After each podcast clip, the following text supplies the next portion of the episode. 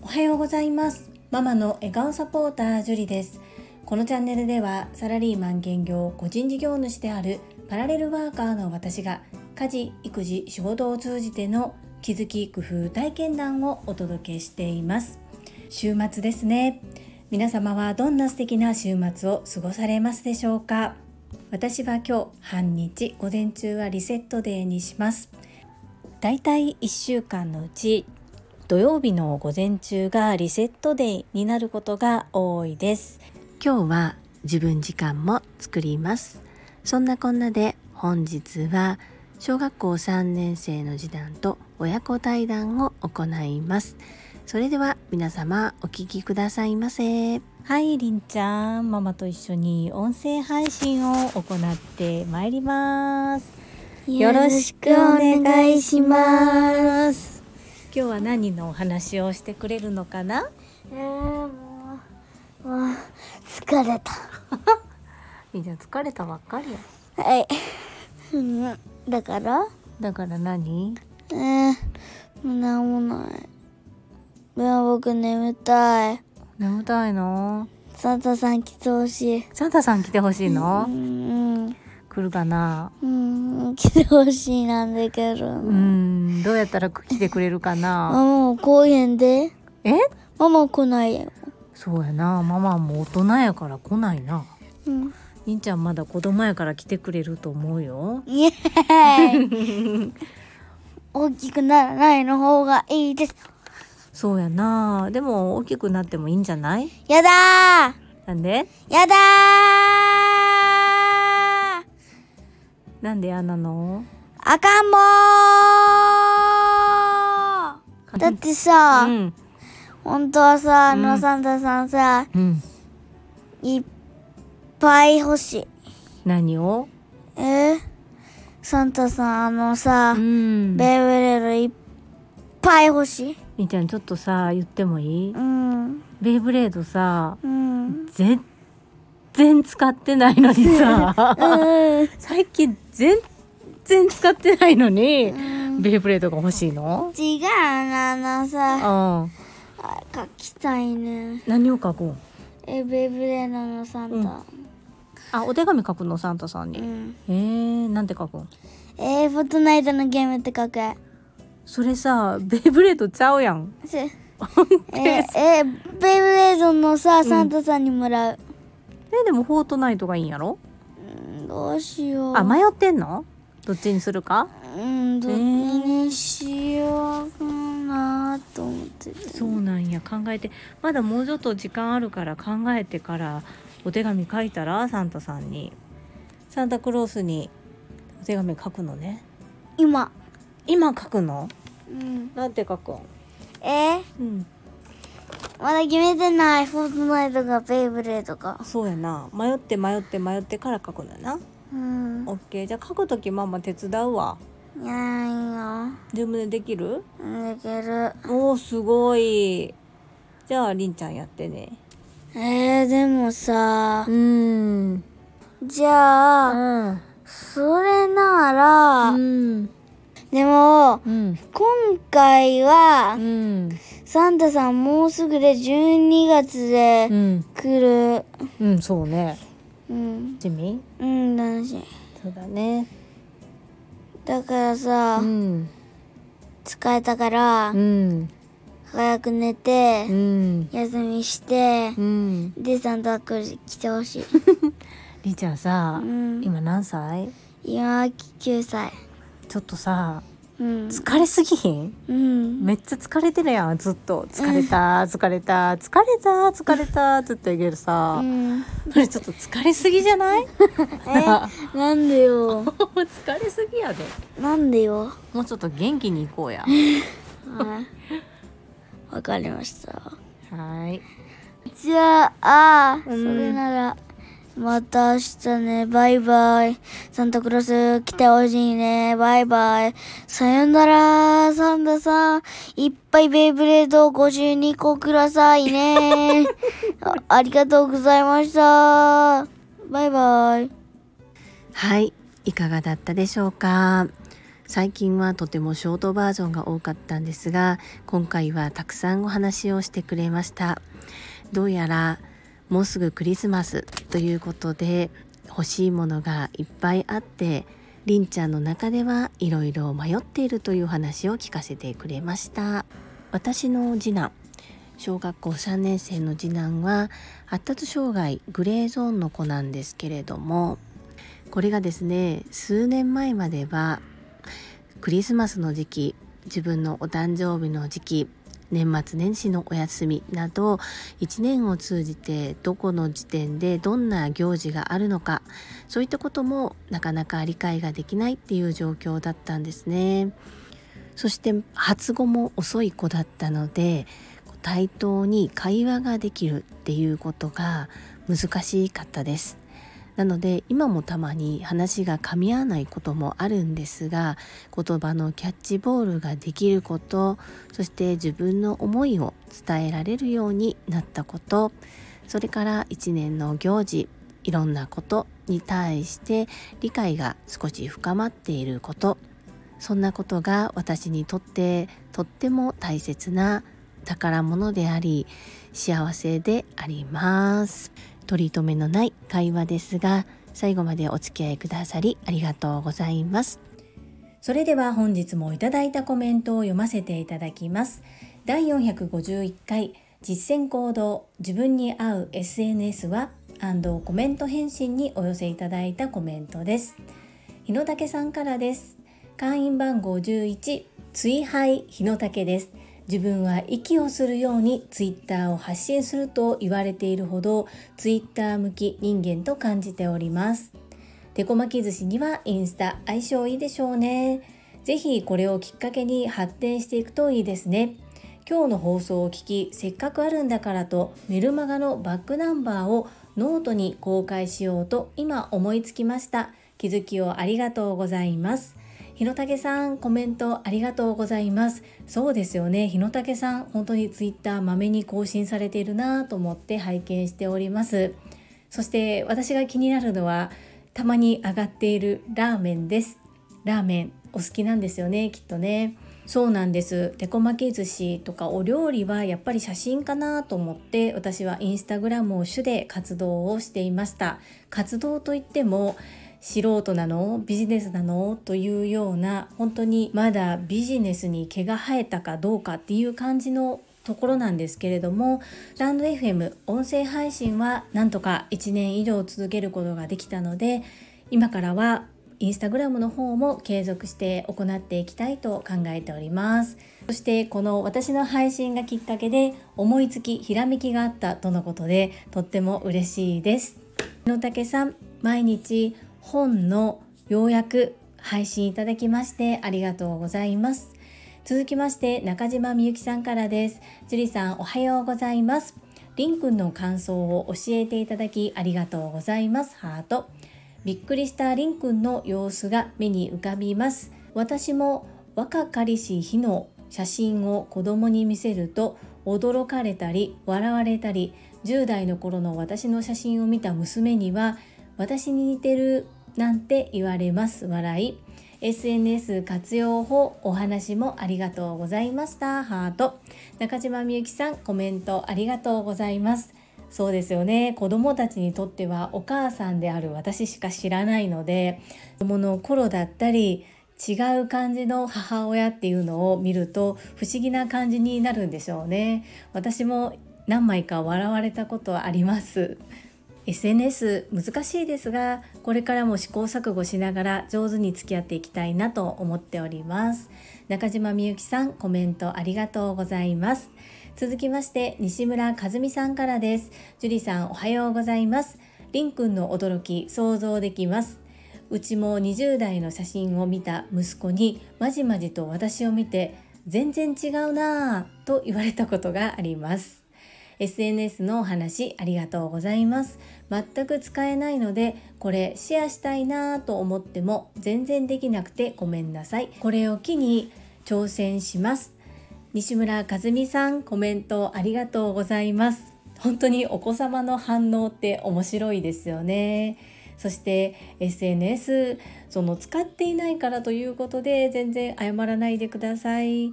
私も自分で事業主として活動を考えていなければおそらくこんなにいろいろな SNS に触れることはなかったのかなというふうに思っております。これも自分が楽しいと思えるものができたらいいと思いますので西村和美さんにとって何かご自身が発信したいなと思う時に使いたい SNS に出会えたらそれを使うのが一番楽しいと思います。西村和美さんコメントありがとうございます。続きましてビジネスヒューマンまみさんです。樹里さんおはようございます。本日は奈良まみです。ST まみさんのところにお邪魔します。SNS の使い方いろいろありますよね。ビジネスをバリバリやってる方はしっかりと使い分けているみたいですね。先日カモさんのビジネス実践塾に参加した際もカモさんが使い分けをみんなに教えてくださいました。話は変わりますが私たちの時代と若い世代の SNS の使い方は全く違いますね。私の姪っ子は Facebook は全く使ってません。また LINE も使わないですよ。すべてのやり取りはインスタ DM でやり取りをしている感じです。さて、流星くんとりんちゃんが20代になった時、どんな SNS が出てくるんでしょうか？ホテルヒューマンまみさん、コメントありがとうございます。確か、今は福岡でしたよね。そうですよね。鴨頭義人さんは、ボイシーの中でも何度か SNS の使い分け使い方について少しですがお話しされてた記憶があります。私の周りでも Facebook 私46歳ですが Facebook 使ってる方少ないです。大体使ってる方は起業されてる方。で起業仲間とつながるためにコミュニティとして使っているっていうことが多いです。お友達の間ではほとんど使ってる人はいないです。このインスタの DM でやり取りっていうのは石間美さんからもそうですが私も他から聞いたことがあります。本当に子どもたちが二十歳になった時どんな SNS が出てくるんでしょうかね。楽しみです。ホテルヒューマンまみさんコメントありがとうございます。続きましてゆふこれたかさんからです。元ミスポートピアランドの樹里さんへ。自分に合う SNS は確かにありますね。私はそこら辺にいるちゃんじゃ好きのくたびれたおっちゃんなので写真動画系の SNS は全く合いません。誰も見たいと思わないやろうしビジネスで使わないので Facebook も登録だけです。なので Twitter が合ってます。樹里さんはこのスタイフはぴったんこでインスタもハマってます。ビジネス用の Facebook も機能しているのでこの3本柱がいいかと思います。あ毎日インスタ投稿ありがとうございます。元気をいただいています。無農薬野菜にも感謝して。ゆうこれたかさんコメントありがとうございます。スタイフぴったんこなんですかね。今はトラファミリーの方々の応援がありますが一人であまり反応がない中黙々と続けるってなかなか、まあ、過酷と言いますかそれなりの決意がいるなというふうに思います。Facebook 毎日投稿していた時期もあるんですけれども今は私もほとんど見るのみという感じですかね。Facebook のページを作ってましてお料理教室用と片付け用とどちらもあるんですがその更新した内容がリンクブログの中にリンクするような設定にしているのでなのでこういいねとかフォローが少なくてもそこで発信をするようにしています。そうするとブログの中で時系列でずっとそれが見れるような状況を作っていますがそのブログももう今全然更新していないのでちょっとねあの整理をしようと思っています。少しずつですがお問い合わせとかも増えてきているので今一件一件手で返してるんですけれどもそこもいろいろと無料で使えるような自動返信のツールなどもありますのでうまく活用していけたらなというふうに思っています。そうですよね。ゆふこれたかさんもツイッター派ですよね。にもかかわらず私の 再開したインスタグラムを見てくださっていつも応援ありがとうございます。チンシムロカムサトリムニダ心より感謝申し上げます。続きまして福田秀夫さんからです。会員番号17福田秀夫です。SNS の使い方か。私の未開拓領域です。開拓というより興味が薄いのでカモさんのビジネス実践塾の動画もまだ見てないほどです。いつでも見られると思うとなかなか見ないんですよね。今年中には見ようと決意した次第です。以上です。アンニョン。福田秀夫さんコメントありがとうございます。私思うんですがやはりこうビジネスとして展開していく上で SNS は必須必要不可欠になってくると思うんですが一個人としてであればやはり楽しいなと思うことが何かあればやればいいしそうではない場合は特に無理にすることはないのかなというふうに思います。福田秀夫さんの場合は Facebook のアカウントもお持ちですしこう災害時に電話以外のツールが何かあればそれが一番いいかなと思っています。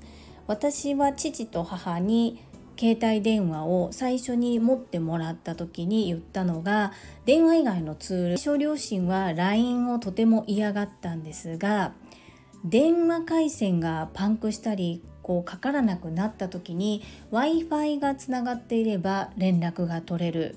もしくは例えばツイッターなどでこう安否確認ができるっていうような電話以外の何かこうつながりが持てるところっていうのがあれば仲間としては安心することができるなというふうに思います。例えばトラファミリーのグループを Facebook でベックさんが作ってくださいましたよね。本当に今もファミリーみたいな感じで例えばどこかでこう天災が起こったりとかした時にも安否確認っていうので一斉に確認ができる場所になってますよね。家族間や友達間でもそういうもしもの時っていうのに私は SNS 使えるなと思っています。なので普段から何か一つ毎日投稿するとかじゃなかったとしても使い慣れた何かがあればいいなというふうに思っています。こうふと福田秀夫さんのこのコメントを読ませていただいてそのようなことを思い出しました。話がちょっと全然違う方向に展開してしまってごめんなさい。はい。カモさんのアーカイブぜひ年内には見ていただきたいなというふうに思います。福田秀夫さんコメントありがとうございます。アンニョン。続きまして、泉さんからです。樹里さんおはようございます。SNS のお話わかります？樹里さんのインスタグラムもとっても素敵です。やはり食べ物系は視覚をそそるものが良いですよね。私も断然インスタグラム派です。ストーリーズを一つ上げるたびにご注文やレシピ購入のお申し込みをいただいている感じです。仕組み作りも大切ですよね。私も同じ課題です。リールとかも印象的なものを作りたいと思いますし追求すると終わりが見えませんね。泉さんコメントありがとうございます。これ泉さん？泉な？わざと福田秀夫ちゃんの後にコメントをするように計画してる？なんか最近ねこの夫婦投稿がかなり目立っておりますよ。泉さんのお料理の方のアカウントはフォロワーさん1000人超えておられるのでやはり1000人っていうのが一つのこう区切りというかこうターニングポイントかなというふうに思って拝見させていただいております。ストーリーを一つ上げるためにご注文やレシピの購入のお申し込みいただけているってすっごいですよね。私も後に続きますね。そしてに乗っ取られてしまった波動鑑定の方のインスタグラムのアカウントですがこちらがちょっと私のお片付けのアカウントと似ていましてこうビフォーアフターとかこうインスタグラムの写真だけでお客様もしくはお客様になる可能性のある方々に私たちが提供したいサービスの良さを視覚的に伝えるって結構難しいんですよね。私の場合はビフォーアフターを載せるっていうのが一つあるんですけれどもなかなかそれだけでは伝わりにくいというのが現状で整理収納アドバイザーの皆様本当にいろんな工夫をされたり悩まされているところの一つです。またそこのところいろいろとお話ができたら楽しいなというふうに思います。お互いに切磋琢磨し合いながら前に進めるようにやっていきましょうね。泉なコメントいつもありがとうございます。続きましてたまみさんからです。樹里さんこんにちは。奈良まみさんも書かれていますが私の娘も学校の友達とのやり取りはインスタの DM が多いみたいです。LINE を共有しているのは特に仲良しのお友達だけのようです。他の SNS は Twitter が多いみたいです。Twitter 上のお友達かっこネットももたくさんいるようで私には未知の世界。若い子たちは本当に柔軟だなと思います。私はビジネス仕様はしていませんが数年前までは Facebook ここ数年は Instagram です。娘の影響で Twitter も登録はしましたが未だに使い方がよく分かりません。笑い。ターゲットによるのかもしれませんが私はインスタグラムで見つけたお店によく行きます。たまみさんコメントありがとうございます。そしてお嬢様の今の若い子たちの SNS 情報もお伝えくださりありがとうございます。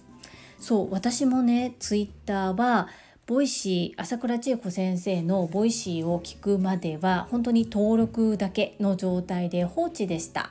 ボイシーのプロフィール欄に Twitter とか各種 SNS のリンクを貼れるところがありましてでそこに私は一応リンクを載せていたところ何名かの方から連絡をいただいたりとかしたのでそこでボイシーのリスナーの方々とつながることもできました。そしてこれ分かります？インスタで見つけたお店に行くっていう。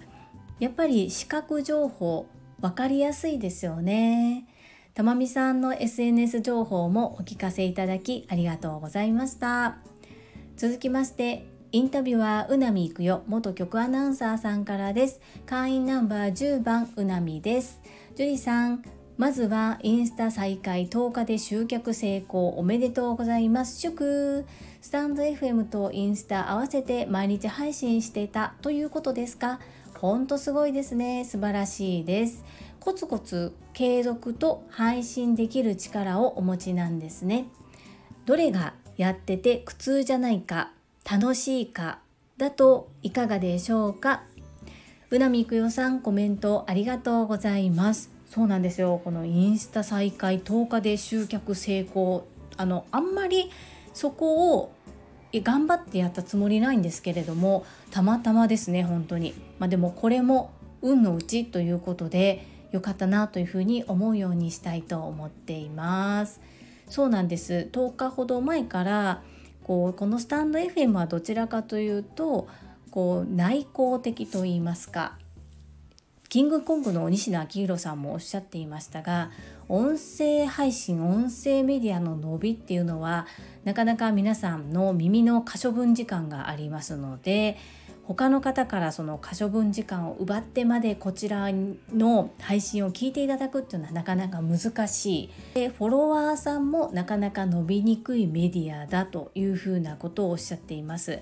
ただ音声がずっと残り続けるというところで急にバズったりとかそういうことはないですけれどもゆるーく少しずつフォロワーさんが伸びていく SNS 音声メディアだというふうに分析されていましてあその通りだなというふうに思っています。そして1年ぐらい Twitter を毎日ほぼ毎日投稿してみたんですけれどもこちらもフォロワーさんがあまりこう伸びずで自分のやりたい授業やっていきたいと思っている授業を考えた時に一旦1年ほどお休みしていたインスタグラムを再開してみますということをこちらで宣言させていただいてちょうど今日で2週間ほどになります。私はブログを書いてる時が若干苦痛気味でした。続けると決めて続けていましたけれどももう一回しっかり向き合うかっって言われるとどうしようかなという感じです。